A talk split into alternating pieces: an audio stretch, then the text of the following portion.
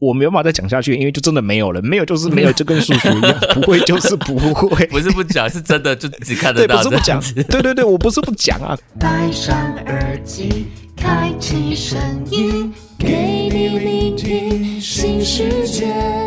一周听五天，天天新单元，夜夜听不完 ，Podcast 周一月。Hello， 大家好，欢迎来到卡卡城咖啡吧，我是倪晨，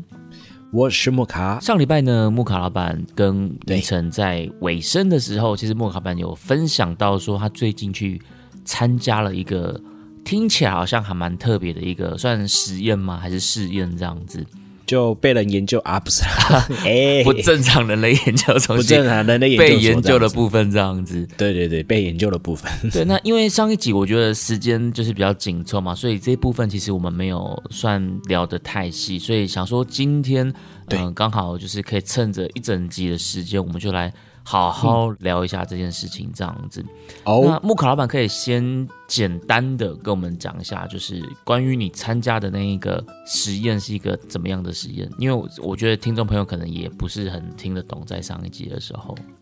哦，因为上一集没有透露太多啦，因为这个目前来说呢，是是是是应该还在进行式、哦、那结论可能也还在进行式当中。Okay. 那我们今天给大家抢先解密一点点这样子。对对对，但是但是这个部分我只能用这种闲聊啊、嗯、然后民间传说啊、像都市传说啊这样的方式，但是我觉得这种今天聊的东西是跟保存有关系哦，咖啡豆的保存是不是？对，我觉得就是接受了一次的感官的训练，就是已经很久没有那么高强度了，你知道吗？因为自己在烘烘烘的，然后在测的时候都是可能某种程度上只是测一个诶有没有这落在我自己喜欢的风味啊，或者是诶嗯这风味应该大众会喜欢啦、啊嗯、对对对。那这一次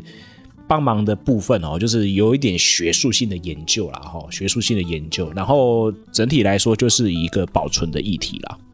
呃，我觉得保存的议题其实应该也是蛮多听众朋友们他们都很在乎的，因为我觉得像类似的讨论啊，或是询问，其实在网络上也蛮常看到。可是我觉得有个问题就是，好像有点众说纷纭，嗯、所以你也有点不太知道说到底，哎，这个讲的才是对的，还是是那个讲的是对的？嗯、那像老板，你参加这个实验，他的对象就是关于被研究的部分哦，被研究的部分嘛，哈，被研究的方面，它是专门针对咖啡业内的人来做试验的吗？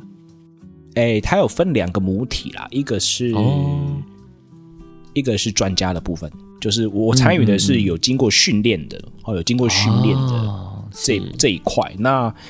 当天他们在一个讨论会议的时候，我比较晚进去。那其实有另外一块母体是针对消费者的。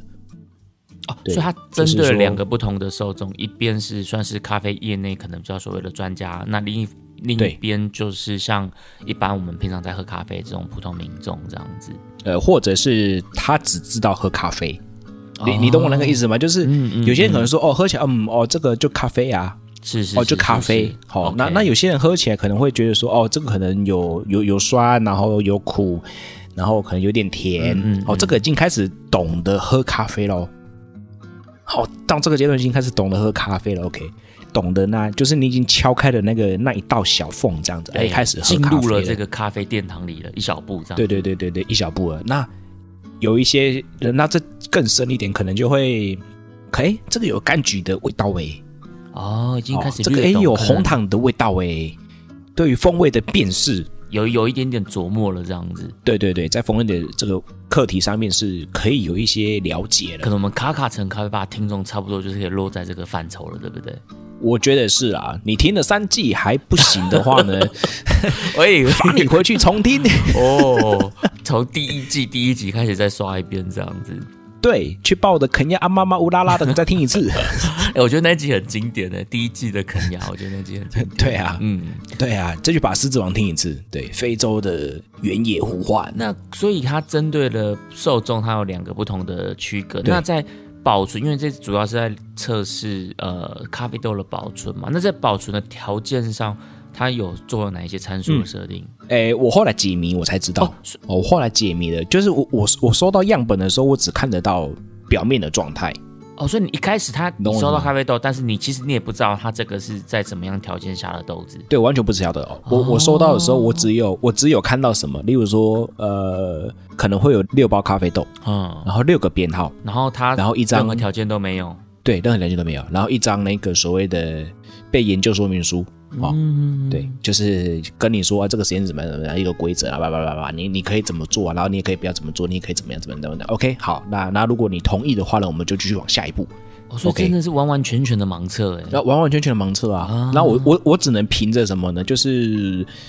呃，我我把它撕开来，然后一看，哦，这可能是浅焙，嗯哼哼，哦，那可能几只是浅焙，然后几只是深焙，这样子，那几只是中焙，然后用成一个乱数。对，然后放在就是放在杯测碗里面，然后进行杯测这样子，然后给予它整体的分数。那使用的方法好，使用的方法就是呃用那个 S C A， 然后是 C Q I 的给分的方式，哦、对，用这样的方式去做，完全按照 C Q I 的标准来做，对对对对 对, 对, 对。然后就这样子的做第一次，然后我就想说，嗯。应该结束了，咱没想到第二次又来了。所以它一次会有几只豆子啊？一次会有六只，然后可能大概是浅焙、中焙、深焙都有这样子。对，然后表面上的状态，我可能就只看得到有有些有真空，有些没真空，我就只知道说，哎、欸，拿到哎、欸、这包是没有真空的，这包是有真空的。然后这个有真空的编号是几号，这个没真空的编号是几号，那有真空的编号可能是什么豆子，没真空的编号可能是什么豆子，他完全没有跟我讲是什么产区的豆子， OK， 没有讲任何产区的资讯，我只知道它只有焙度、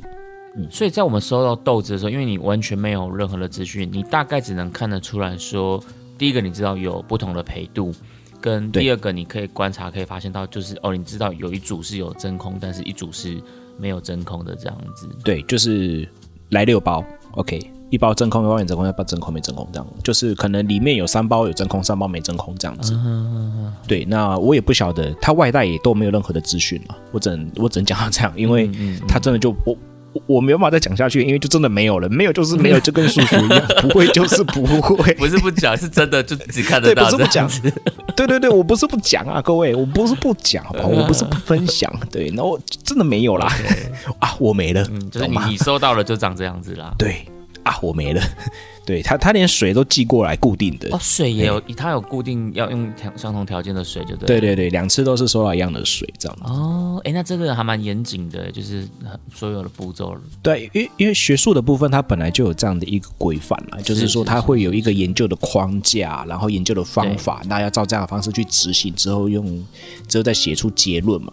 对，这个才是、嗯、这才是比较学术性的东西，这样子，对啊，尤其是饮饮食这一块，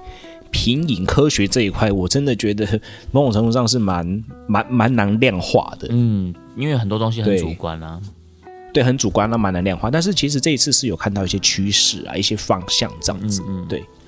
那这样子，第一次你刚刚讲到是收到两次嘛，所以第一次就是这样，但第二次的状况也是差不多吗？也是差不多的，但是第二次有被催一下，我可能可能要赶快测完给资料这样子，就是我收到之后的的几天内要赶快测。那第一次就比较宽松，他就说哦几号之前就可以了。那第二次就会比较紧急的状态，要赶快测完。他有说为什么吗？没有说为什么，哦、對, 对对，没有说为什么， okay. 他就跟我说，哎、欸，这次可能会比较紧急一些，那请请帮忙赶快呃测完啊，然后写数据啊，写、嗯、描述。然后上传云端这样子，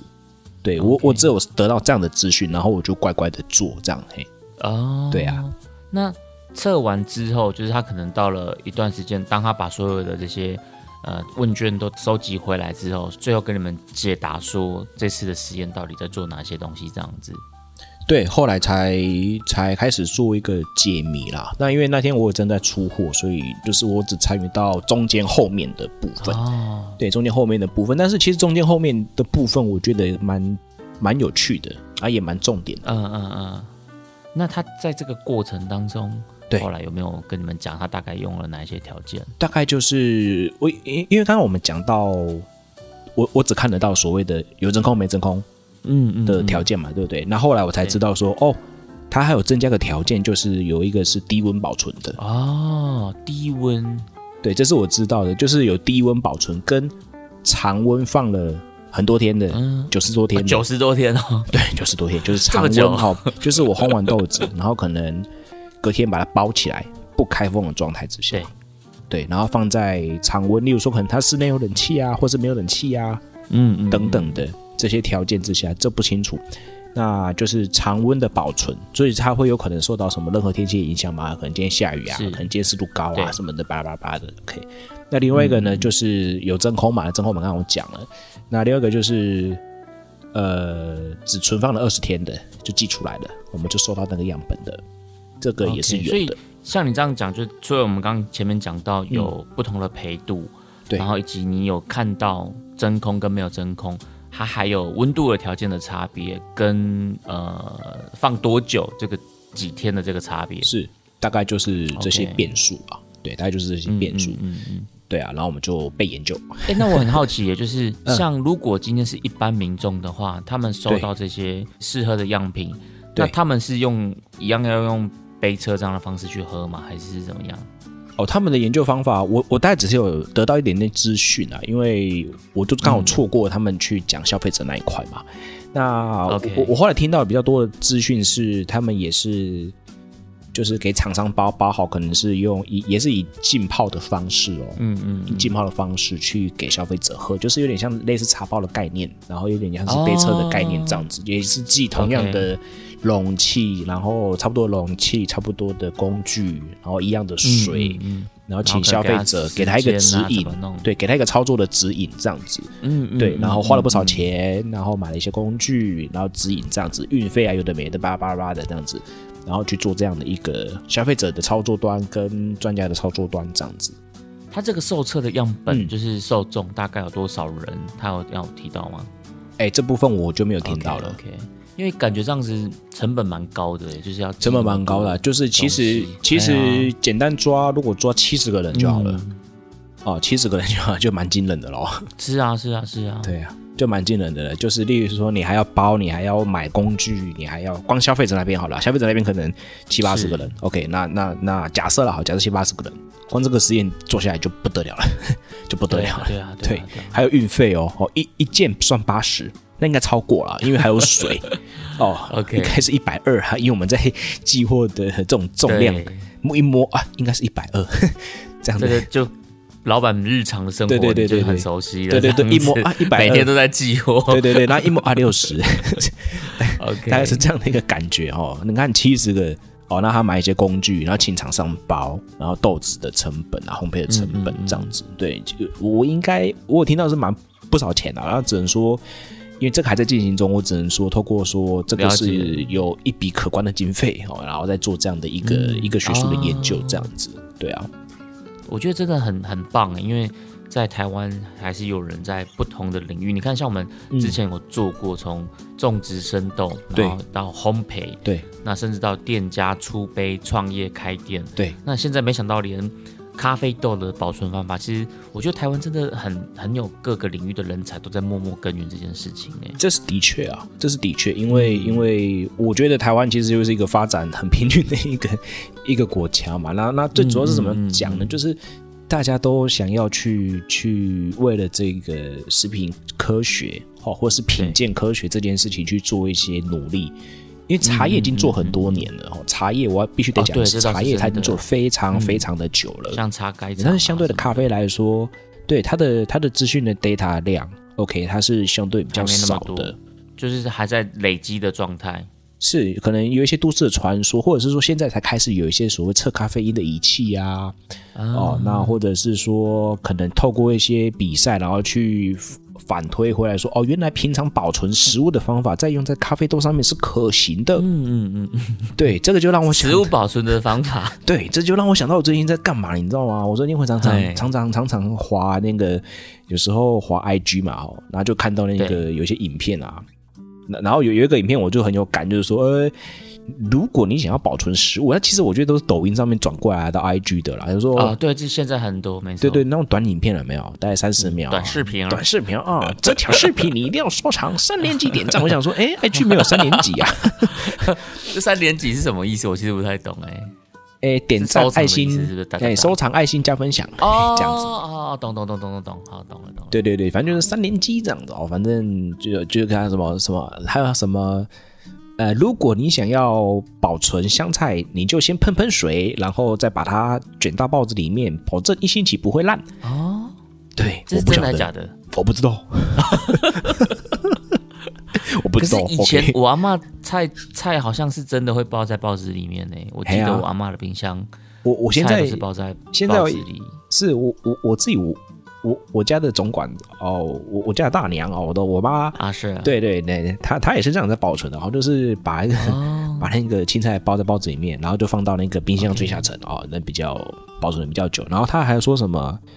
土豆、土豆、苹果好朋友，把它们放在一起就抑可以抑制什么土豆的发芽。我想说土豆，你说土豆跟苹果是不是？对对对，土豆、就是、马铃薯嘛，就是马铃薯。对，那那因为我我要讲土豆，因为他们真的在影片里面就讲土豆嘛。那我自己觉得那个土豆就是马铃薯、啊、对对对对，他们中国的马铃薯讲土豆，对对 对, 对, 对, 对，中国讲土豆。可是你说土那个马铃薯要跟苹果放在一起，我记得不是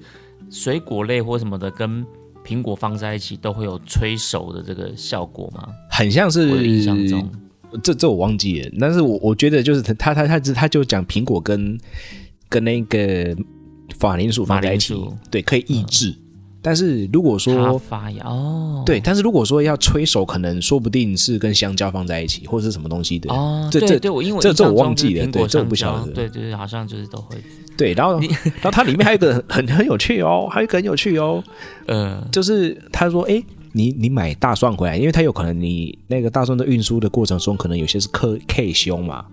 啊，会会撞伤嘛 ？OK， 好 ，K 胸 ，OK，K K 胸吧 ，K 胸吧，我听到好像是 K K 胸啊，我们在啦，青菜啦哦，这这个我反反正我我们我们应应听众的那个呼吁，我们在南部呛一下，可能我比较没有办法、啊，没有办法讲那个那个台语吧哦，反正就是你避免。Okay.就是它撞到之后，它会开始发霉嘛，或者是它可能采收起来会发霉。他说怎么样保存呢？就套丝袜之后呢，再去保存，再去冰冰箱就不会发霉喽，减少发霉哦。我说好，这是真的假的？为为什么丝袜、欸？哎，对啊，我不晓得哎、欸，他他也没有讲原因啊。然后就是因为有脚的霉菌吗？我这我不知道哦，你不要影响人家以后喜欢吃洋葱的啊。不过哎、欸，你讲到那个蒜蒜头嘛，因为蒜头你去买的时候，它都会用一个网子把它包起来、啊，对对 对, 对, 对正常对不 对, 对、啊？所以丝袜是不是跟它有那个异曲同工之妙？这这我你我们去买蒜头，它不是都会有一个蓝色的，然后网状的把它包起来这样子？你你你那是大蒜吧？大蒜对不对？啊、你刚不讲大蒜吗？蒜蒜头没有，我讲是洋葱，讲说洋葱哦，洋葱哦，哎、欸、是洋葱哦，还、okay. 是洋葱？对对对，那。主要是另外一个还有一个东西，他有介绍到是什么？用那个是，比如说我们买，你去菜市场买菜，有没有跟那个菜贩说：“哎呀，进你多一个多多一个葱姜蒜嘛，那个葱大把葱有没有？哎哎，大葱鸭的那个葱，葱、哦、一把嘛。”你是不是真的都一直有在玩宝可梦？我们这个年代才不叫宝可梦，我们是讲神奇宝贝，神奇宝贝好不好？神奇宝贝才真的是真，才是真正的。还有还有口袋怪兽，口袋怪兽，天哪，你那是盗版的吧？哎，没有吧？我记得那时候就是有神奇宝贝跟口袋怪兽两种说法都有。是哦，嗯，因为我我们以前玩的就是只要出现。哎、欸，那很像是玩 Game Boy 的时代啊，黑白机有没有？然后出现口袋怪兽都被人家笑哎、欸啊，哦，你那个是盗版的，是吗？对对，盗版，对啊，他真正他会他是宝可梦，后来才正式的改名叫宝可梦。对对对对，那是已经是那个大家在抓宝那个那个年代了。对对对，那时候他跟我说你要去抓宝可梦，小时候对啊，我说什么是宝可梦，他就说就有皮卡丘啊，我说看那个是神奇宝贝。然后对对对对，宝可梦，我一开始也有点不太习惯那个宝可梦这个说法。为什么叫宝可梦？神奇宝贝听起来不是就很可爱吗？对啊，我想说，嗯、神奇宝贝翻得蛮好的、啊。好了，对我们真的啊啊，好了，都是都是时代的眼泪。是啊是啊，现在要讲的是大葱要的葱怎么保存、啊。我们从咖啡豆讲到大葱鸭 ，OK， 大大葱鸭的葱。我跟你讲，这届听众一定觉得我们两个疯了。对对对。到底到底经历了到底经历了什么事情，然后变成整个节目的节奏变成这个学术解谜的结果。我们故意要卖个关子，我们先不讲，我们先来讲一下葱要怎么保存这样子。对，它葱呢，就是因为你买葱回来，它下面不是有须须嘛，就像人你买人参或人参须嘛，他就说、啊、你就去买一个厨房餐巾纸，哦，厨房餐巾纸，然后把那个葱呢摆在那个厨房餐巾纸上面。然后喷个几把水在它的根部，让它有点保湿。对对对，然后说这样子呢，你可以保鲜一保鲜一星期，它不会烂掉。是不是让它还有一点点水分，就它还没死掉的感觉啊？呃、因为一般一般有水不是更容易烂掉吗？这我不晓得，但是、啊、但是它只是说喷用喷枪，你知道吗？喷那种像喷酒精的那种喷枪，喷一些一些洒水上去就好了，不要、啊、不要整个都湿的这样子。这个我们真的之后可能要 Q 一下那个 Jerry， 对啊，好久农业专家，好久不见的 Jerry 顺啊什么的，对啊，我们改天要 Q 一下顺跟 Jerry 这样子，对啊，到底为什么洋葱可以放在丝袜丝袜里，大葱一样的葱可以喷点水，然后可以保存一礼拜，保持鲜绿。反正就是我看到这些影片了，然后然后我就想到说，哎、欸，跟这次我们要聊的主题有点相关，拉出来跟大家。哎、okay, okay. 欸，我觉得你这个补充的很好，我觉得你这个补充的，因为我觉得这个也蛮特别。因为你刚刚讲到那个短影片，我倒是发现现在很多这种类似实际也都拍短影片。哦，有啊。就以前我们可能说，哦，夜市你要怎么逛，然后他可能会拍个二十分钟的影片，十五分钟的影片。对。啊，现在可能很多这种三分钟、五分钟，他就直接快速跟你说，哦，这边有什么好吃的，然后多少钱，然后他他个人给的评价怎么样？对，就很多这种实际的短影片出现。我倒是最近看的一些这些影片这样子， oh. 但是我没有看到什么，呃，洋葱要放在丝袜、oh. 或者是什么 ，OK， 葱要喷水。可见你平常应该都是真的有在涉猎这种食材的，他才会推播这些影片给你。我, 我不晓得、欸、我不晓得它为什么会显示在我的荧幕里面啊！我我之前还有看到什么、嗯我，我最近的比较多的都是一些废话的啦。最近忽然间跑出一些废话的。废话是什么？就是例如说什么，呃，刚才看到哦，刚才看到，就是我刚 按,、嗯、按了 I G， 然后他就说什么，呃，努力不一定会被人家看见。嗯 ，OK， 好，先先有这个概念嘛，好，努力不一定会被人家看见，但是休息一定会。也是蛮有道理的啦對，对对，这很像是蛮就是就是，反正他就是就是直接跑出这一种的，啊、就是就是有有有点有点人生大道理，但又有点梗的这一种。对对对对对对，然后或者是一些比较北兰的北兰的这种什么人生道理的影片啊，啊然后很像似是而非，然后没有结论哦这种的东西。我们这样是不是其实也是慢慢的在被抖音给渗透了？就是你知道。不晓得哎、欸，差别你是不是用抖音这个软体啊？对啊，就是就是那些影片，其实一看就就会知道说它是对，都是抖音风格。对对对对对对对 对, 對, 對, 對啊！我真的觉得这很像是一种某种程度上的趋势吧。上礼拜 Coffee 他们在讲说，就是幼稚园都在唱跟跳这个黑桃 A， 你有你有听过黑桃 A 吗？哦、就那个嘛，我我我个人听起来蛮像是以前那个什么九一一的那个整卡剪。哦，因为因为这种歌都会蛮像的，就是它会有点电，啊、然后又有点嘿巴拉歌的这种，对、啊，有点电音这样子都很像。然后接下来正头就会放了，更电音版这样子，哦，好像也是有、哦、没有？然后就就哇，直接放起来这样。因为我在、啊、我在听 Coffee 他们在讲那个现在幼稚园在教黑桃 A 这件事的时候，我就是很有共鸣，真的是。哎、欸，对，因为我女儿就是你知道，他们学校 也, 也有在教这个黑桃 A， 然后 我, 我也是有一点傻眼，就是我一开始我没有听过，就我还不知道，因为她可能应该在网络上很红了那时候，但我还那时候还不知道，我是我女儿她在唱的时候，哦、然后她叫我点开那个影片给她看的时候，我才知道说哦，原来现在都在学这个，我的天哪、啊，真的，我的天哪、啊！所以你看到、哦、以前是台湾输出文化，现在已经变成别人输出文化，对不对？对啊，其实是啊，已经很久了啦。你不要讲别人，你光讲宫廷剧就也是啊，对不对？哦，宫廷剧没办法啦，没办法啦，嗯、台湾永远都在一千集、一百集、两百集、啊，大家很喜欢看这种宫廷剧啊，啊所以这种东西就是就是，我觉得难免会有这种文化输出、文化被输出的这种现象，这样。对啊，不过我觉得就像是我爸说，哎、欸，你看一下这个视频，我就说吧，那是影片。欸、我, 我觉得其实很容易，现在很容易，真的都常听到人家讲视频。可是我其实也不会刻意去纠正的，因为我觉得语言这种东西反正就是呃怎么讲，就是它就是会一种自然形成的文化，不管这文化是是你觉得怎么样，但我觉得这种东西就是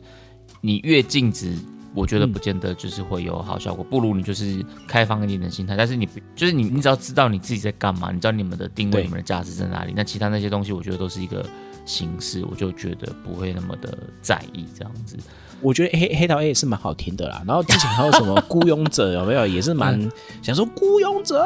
想说什么是孤勇者，然后 一, 一看哇陈奕迅唱的，然后一听而且是英雄联盟主题曲，对啊对啊，然后就觉得哇 OK fine 他是个陈奕迅，给他个面子好了。孤勇者我女我女儿也会也会跳，就是也不是会跳，就是他也他们也会也有在听这样子。对啊，奇怪他们是很好，所以我现在的歌单都是靠女儿，可能我要去下载一下小红书或抖音了。哦Sorry, 所以话说回来，到底我们差不多是不是可以来解密一下了？我觉得我的我跟你讲，我刚刚想很久，我在想到底要怎么拉回来。那我后来我想不到，我放弃，我我我们直接拉回来。但是我觉得呢，这一季的观众也就觉得我们两个笑气啊，为什么会这样就飞出去的啊？对，我们这一季就是有时候会飞出去哦，请各位要抓好。反正我们现在就是一个。木卡跟倪晨在里面闲聊的时刻，我们现在就是把我们的闲聊都给他录下来，这样子，我们就是呈现我们最赤裸裸的一面了。很像也是这样子呢。好啦，啊、好啦，嗯、我我我会更开放一下的哦，就是好，没问题，就是不要让人家觉得说什么做咖啡弄就以弄就以说的啦哦，弄做弄做咖喱啦哦，不会不会不会、啊，我们这一次就是打破这个文青感，我们这次不文青感，然后说讲话用词一定要很那个专业啦哦。他、啊、讲的头头是道啦，然后 Lonely 没出来啦、嗯，我知道大家都这样子啦。对，那今天就是要来解密啦哦。我拉回来了，因为你上次、yeah、上次你有讲到说，其实你觉得专家跟市场的消费者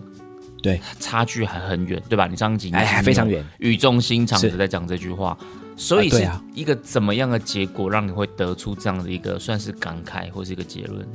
哦，这个其实还是跟。我觉得跟当地的饮食文化有差异，有相关啦、啊嗯、不是说有差异。这件事情是说，当很多人觉得我们专家们觉得很中培的已经有点不太好喝了，嗯嗯嗯 ，OK， 好，我们觉得中培的或中生培的或生培的，我们已经觉得哎呦哎呦呀这样子的的感觉的时候，拍谁？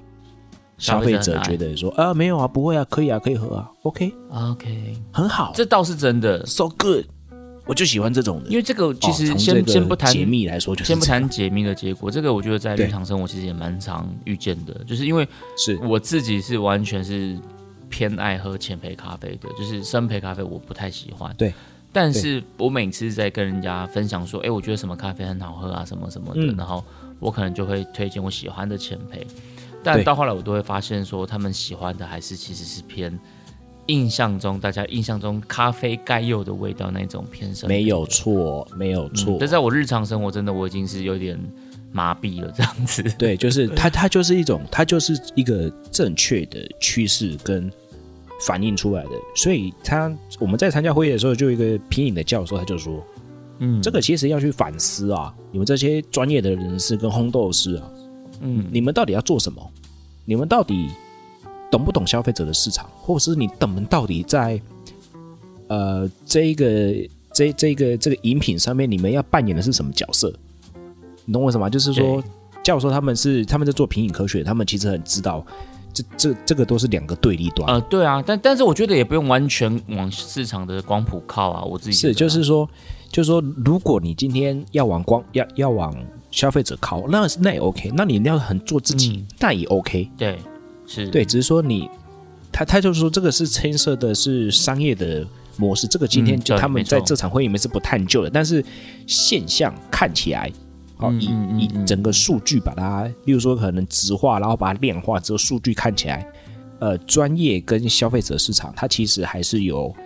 呃一段距离的，但是比起过往来说是有拉近的，对, 对，就是说，我觉得这个开始会有人懂得去欣赏哦，原来好的咖啡是长什么样子。但是消费者他们并不排斥专业呃专业者们不喜欢的东西，但是专业者们喜欢的东西，消费者大概有八成讨厌。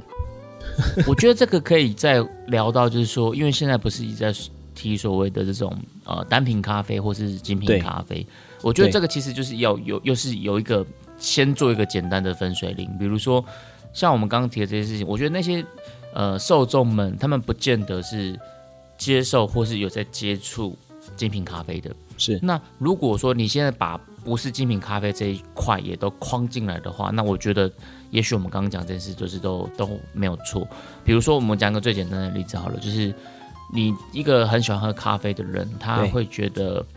八十五度 C 的咖啡很好喝吗？就是我觉得这个答案大家心里面可能就见仁见智啦。对，可是如果你今天就是把这个精品咖啡这个范围框小一点点，我们现在局限在精品咖啡里面，那我觉得整个呃审美的方向其实是会完全不一样的，对，会完全不一样。我没有说对或错哦，这这不是对或错的问题哦，而只是就是刚呃你提到教授在提到这种所谓的市场性，或是呃你想要做的商业模式，那我觉得这个东西必须先把它先定位好。我我觉得不管是呃我们要聊这个主题，或者是呃你是个消费者，或是甚至我是一个烘焙工作室，那你想要去打的市场到底哪边？这些其实都应该要先框好，因为你不能说我今天想要打精品咖啡的市场，可是我去拿哦八十五度 C 的商业模式来来套一些东西，那我觉得这个东西，呃，在前提的定义上可能都会不太一样。是啊，所以其实会议到最后，大家有一个问题啊，就是说问题讨论的时候，嗯、他就说，那这次这次的框架到底是在行销还是在研发？嗯 ，OK， 那他是他是不是也没有针对行销或研发，他只是单纯提供一个客观的保存条件？其实应该是以研发居多哦，所以他们也是有在做类似这样子的一个研发的感觉。对，就是说他们现在就是要研发出一个，或者是说给一个科学的 background， 说啊，我们这样保存是是正确的。嗯，所以研发之后才可以去倡议。那倡议的是之前需要有一个支持的理论背景，嗯嗯嗯、或者是说一个支持的一个数据的东西，哦、所以其实应该是偏研究的角度居多，研发的角度居多。那为是不是行销这件事情，我觉得在当天的会议上面其实是比较没有去聊到行销这一面，因为行行销会有专门行销的东西，用行销的角度去切入，是是是，他他其实就就。是的， 他, 他其实就会针对啊，这个烘焙度是怎么样，嗯嗯，哦，喝起来怎么样，而不是说 经, 经过了什么九十天的呃常温的跟低温的跟跟二十天的怎么样的状态，所以这一次的的实验的角度就比较偏向是研发，嗯嗯，或者是说去确认哦这个保存的方式是对咖啡豆是怎么样的一个结果，对，这样子，对，然后就再分成。呃，消费者端这样子，然后再分成专业专家这一段这样子。对，那专家这一段其实反应都蛮蛮蛮一致的啦，嗯、我觉得被训练有素的、哦哦、训练有素的一群人哦，那个反应都蛮一致的啦。是, 是, 是，对，那那在消费者这一段就比较多意外跟惊喜，但是跟茶的结果其实是接近的。哦，怎么说？哦，是接近的，就是说。呃，我我们刚有个前提嘛，就是说专家们喜欢的东西，消费者不见得会喜欢，嗯、但是消专家们讨厌的东西，消费者可以接受哦。好 ，OK，、嗯、那茶也是这样子的，茶也是只有这个趋势的面向。Okay. 对，就是说，其实，在消费者这一端比较多的都是比较不是在意风味的表现。嗯 ，OK， 这这个应该比较能理解嘛，哈，就是有时候其实喝不出来，就是真的喝不出来啊，因为有被训练跟没有被训练的，其实某种程度上就是有。有有蛮多蛮蛮蛮大的一个差别嘛。那在这个时候呢，好，在这个时候就是很自由心证的，就是哪一个东西我喝了口感，口感决定了这个一切。所谓的口感是，比如说，就是它到底酸不酸啊 ？OK， 它会不会苦到我受不了啊？嗯，它会不会它它有没有酸中带甜啊？嗯，回到最基本、还是最原始的这种的。对。对，就回到最基本，你不要跟我谈什么柑橘，嗯嗯，不要跟我谈什么蓝莓，不要跟我谈什么凤梨、水蜜桃、荔枝、芒果，都不要跟我谈这个。OK， 这个这些都不谈，我只觉得这杯到底我喝起来会不会太酸？了解，酸的程度我能不能接受？嗯 嗯, 嗯，会不会太苦？苦的程度我能不能接受？对，我们只谈这件事情而已。消费者，哦，讲到这边我就有点气愤哦，流汗。等一下，我我想要插播一下，我想问一下，我们我们先来讲一下解密之后，木卡老板你这边你你个人，因为这个东西不算是一个正式的释出嘛，那但就你个人主观的感受上，你觉得这一次的这些事件，你得到个人归纳出的结论有哪一些？嗯、哦，我个人啊、哦，因为它有所谓的常温跟、嗯、跟真空的嘛，对对不对？那最后我我自己比较 shock 的一件事情是，原来真空保存对于手豆来说它是两面刃哦。是哦，我一直以为真空会比较好诶、欸，这个是大家的一个正常的发想发想观念嘛，对不对？但是其实在整个科学的，或是说这个其实跟茶也是跟茶的品饮科学来说做的关系也是正向的哦，就是他们两个是有点相关的。嗯嗯嗯，就茶茶也是有这样的反应出来。你熟豆在真空的当下，哦，在真空的当下，同时把好的风味跟坏的风味一起锁掉了，一起抽走。OK， 好，那豆子就不会再发展了。嗯嗯嗯，豆子它就不会再发展了。好，这样这样有概念嘛？好 ，OK， 豆子就锁在当下了，就锁死了。对。然后呢，你解开之后，如果你不马上喝掉，它就开始衰败。哦，它反而会衰败的比较快。对，它会整个衰败，而且它的风味不会再往下发展。嗯 嗯, 嗯。所以呢，有一些老师傅就说：“啊，你真空料刀的细呀。”嗯。哦，原来。所以你要真空 ，OK？ 你如果你要真空。请你二十克、哦、请你二十克或者是十五克，以你平常你会充足的数量，嗯，去真空。OK， 对，或者是甚至你要选对时间去做真空，就它发展到一个真的最高峰点的时候了。对对，就是哎，你你可能喝到哎，今天这个喜欢，好，赶快今天把它真空起来。嗯嗯嗯嗯嗯，对，然后把它真空起来这样子。对，同时，那那你那你就要分批次去去真空啊，就是说你的步骤会很多，因为。你一次如果封封住一百克，或是封住两百克，嗯、那么你下次再打开的时候，它就开始衰败了、哦，是是是它就开始氧化了，对对对开始跟空气会开始进行一个氧化的工作，这样子。Okay. 这个是目前在当天的，呃，我我听到的讯息，他说教授说这个跟茶也是一样的，嗯嗯嗯、也是一样的状态哈、哦。OK， 对，那就是就是我觉得是一个一一个我觉得对我来说是一个学习啦，嗯、嘿，这个部分是。以前都说，哎呀，真空，这手呃生豆真空应该是还好，好、哦，那熟豆真空的话，可能就会就会有这样的一个状态，这样子。另外一个是有提到，另外一个是生培的部分，有人就问说，那那那这样到底好啊？那那就回到大家会讲一件事情嘛，对，哦、到底要不要养豆？哦，对，这个也是大家蛮、哦、蛮常会问的问题，对不对？那到底要不要养豆这件事情？那其实数据上面。的看待、哦、用数据去看待的话，或者是以专家的评评论的效果来看待的话，其实应该是说，如果是从消费者端来说的话，放放三十天的，哦，跟呃对不起，放二十天的，嗯啊，因为我们的实验里面有放二十天的嘛，哦，有跟放九十天的，对、嗯、，OK， 消费者基本上呢是喝不出来的，真的假的？在没有开封的前提之下，针对浅焙。是喝不出来的哦，针对浅焙，那针对中焙呢？呃，比较敏锐的可能会分得出来，哦、但是没有那么显著。OK， 好、哦，没有那么显著。OK， 常温哦 ，OK， 常温。那生焙呢，就连消费者都喝得出来。哦，所以生焙就真的会有差异。一拉开的时候 ，OK， 对，生焙就会有差别。但是浅焙二十天跟九十天的差别，其实消费者可能不太会有明显的感受，分不出来哦。对，但是在专家的评鉴里面，我们会大概选还是有差，就是说，嗯嗯嗯诶，常温之下放的比较久的那那那一组的分数是比较高的，跟比较评鉴得出比较多风味的。嗯嗯嗯，对啊。但是相对的锁就是真空锁起来的，它的那个。均值就会比较低一点点， okay. 对，它要低一点点这样子， oh. 所以这个部分我觉得就是一个学习啦。对啊，就是说以浅焙豆来说好了，以浅焙豆来说，存放了九十天以上，哦，九十天左右的，跟二十天的，以香气来说，专家跟消费者是是没有什么没有什么明显的差异哦，没有什么明显差异。你你懂那个意思吗？就是，诶，没没差啊。就是没有那种啊，一个已经快坏掉的味道，跟一个已经跟一个已经呃刚刚发展好的味道，他们其实在整体上面的差异是没有的。老实讲，这件事就会让我想到，就是这也难怪很多商人，他们其实是，其实老实讲，如果今天我是商人的话，对，对当我知道我存放了这个天数的差的这么久，但其实对消费者来讲，他们其实并不会有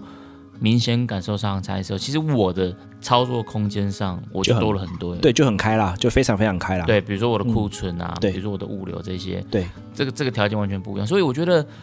呃，大概可以理解说，嗯、哦，他们虽然说做这个学术研究的出发点是研发，但可能背后也有委托他们的公司或是什么的嘛，这样子。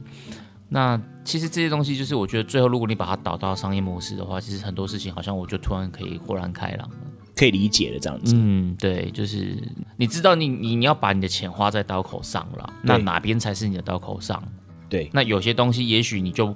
不用花那么讲究，因为 你, 你把钱投到这边 C P 值就很低。对啊，例如说整个到周真空的部分这样子。嗯，但是我还是会鼓励大家喝新鲜的豆子啦，就是这个新鲜可能一、啊、一两个月内的豆子，我觉得大家就不要排斥这样子，因为觉得是是哇，那过一个月了，是是哇，那那那那，呃，其实有时候豆子，呃、我的像像像我的豆子就会有人反映说，哎，可能要养个十天到十二天之后才开始醒过来。嗯，对我个人的感受上也是觉得要养久一点。对，就是说，哎。它很像前期，如果你开始喝的话，可能那个火燥味啊，或是有些苦味还没有退掉啊，呃嗯，不好喝啊，那可能要要要要做一些手法上的修正。那反而就是，哎，有一些有一些商家，他们可能放到第三个礼拜或第四个礼拜之后，他们就变深了，对，就会变深这样子。嗯嗯嗯，对，那那其实也是解开了一些，呃，有些人说要要存放，那一方面当然是把这个所谓的瓦斯烘过的这样的一个火灶的味道先。先先让它挥散掉嘛，嗯嗯，那再来就是，我觉得如果说这件事情是成立，就是说我们低温的在整体上面，我们有谈到我们刚刚有个条件是低温嘛，对，那低温的分数又更高，哦，这个也是符合我们原先的认知嘛，对不对？就是低温的表现条件是比较好的，比较理想的，对，是比较理想的哈，哦。那当然就是以以这个低温的方式呢，其实在整体上面来说。很简单，就是冷藏它就好了。嗯 嗯, 嗯，冷藏只要进入到冷藏就可以，就可以延长很长的一段的咖啡豆的呃整体的寿命。但是就是说要密封好了，就是说我今天是个豆袋，那建议上面豆袋外面可能还要再一层的密封袋，避免湿气，因为冰箱是会有湿气啦。嗯嗯，那避免这个湿气进入它的整体的保鲜的状态就会比较好，这样子，或者是你真的呃，很愿意怎么样去做咖啡的保存的话，分批次冷冻，嗯，是，啊，一些部分冷藏，然后一次拿你一次要煮的这样子。对对对，这些也都是一些很好的方法，很好的方法。对，这些其实一开始，因为以前就只能说人家在这样讲，然后 人, 人家讲什么我们就听什么嘛。是是是是，对对，书上这么写嘛，我们就。对对对对对对对，事情，对对对，可可能有些人呃一些文章这样写，然后后来我们就这样子跟大家分享，但是这一次是真的亲身体验到了，嗯嗯，而且是盲测，最客观的，而且是盲测哦，对，是是蛮客观的。嗯，那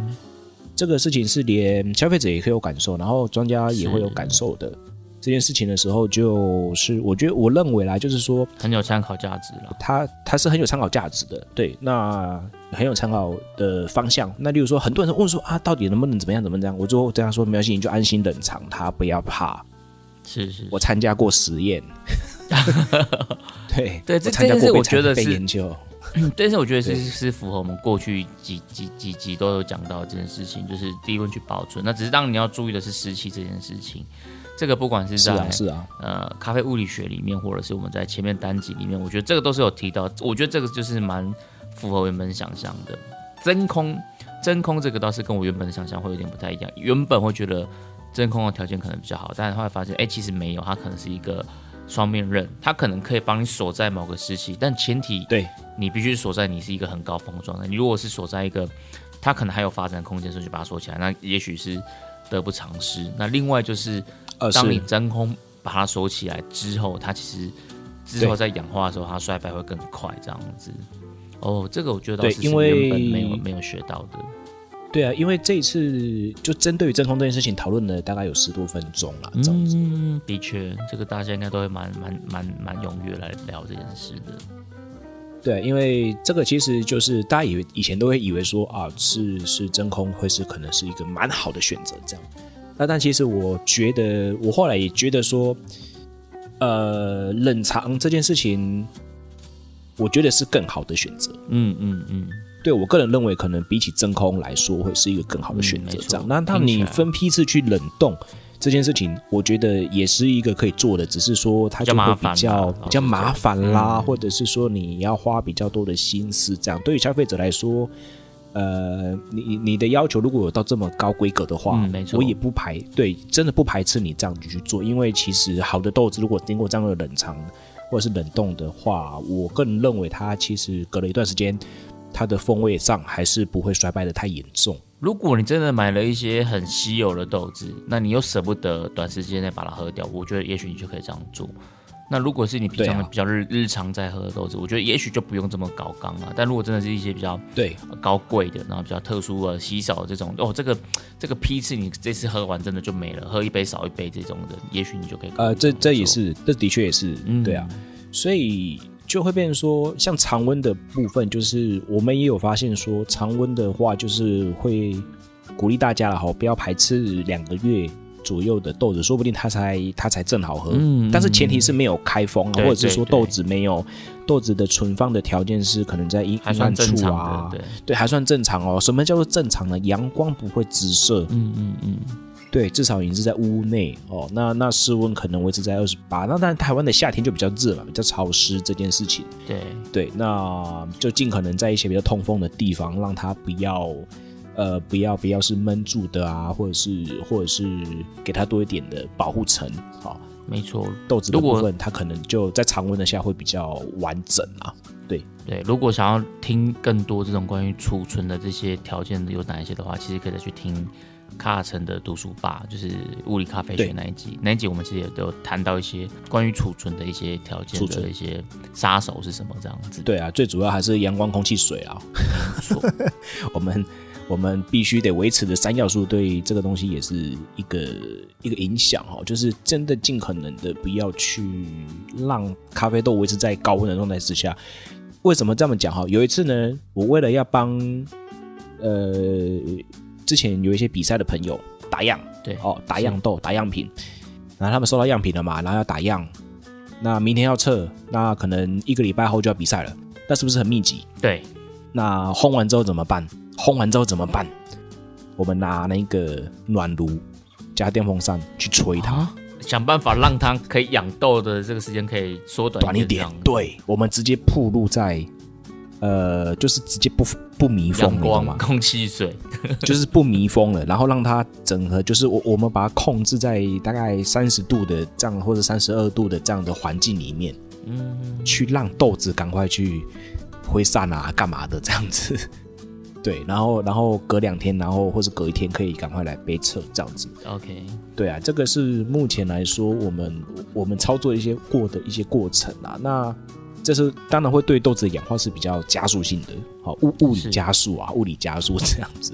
平常我们应该是不会需要想要加速的，对啦，平常是不会啦，平常可能想要保存久一点啦、哦、那对啊，那今天就是我觉得研究的过程里面，大家就谈到这些，我觉得有几个因素的部分是我们没有想过的，例如说真空的部分。嗯哦、那这个真的是最大的那个跌破眼镜的地方。对，那再来就是。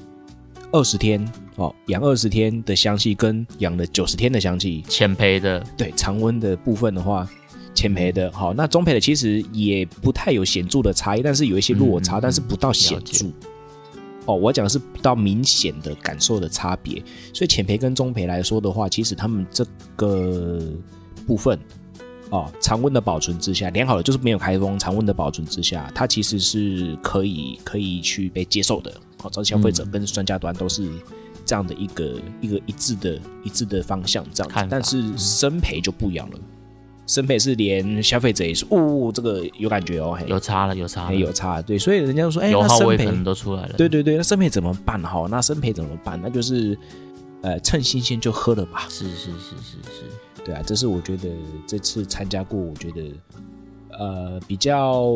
浅层的呃一些直接性的分享，因为目前可能还在还在做重点的整理啦，那之后如果有一些相关的讯息， okay. 我就要像老高一样哦，那我们再做一集跟大家讲一下。OK OK， 好了，那这一集非常谢谢木卡老板，就是这么诚恳、这么用心的帮我们带来一些他呃最及时的资讯，而且我觉得这东西真的是蛮蛮蛮独家的，就是如果今天你不是这个受受试者的话，你没有参与这个实验，也许有些东西你可能就呃没有机会可以听到。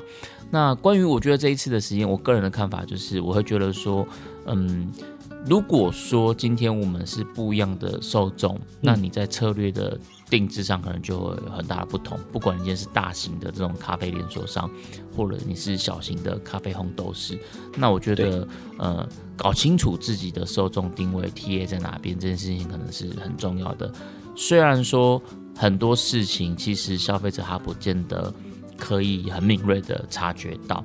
但如果今天你的受众是更进一步的消费者，那也许你就不能完全只靠这一这件事情来，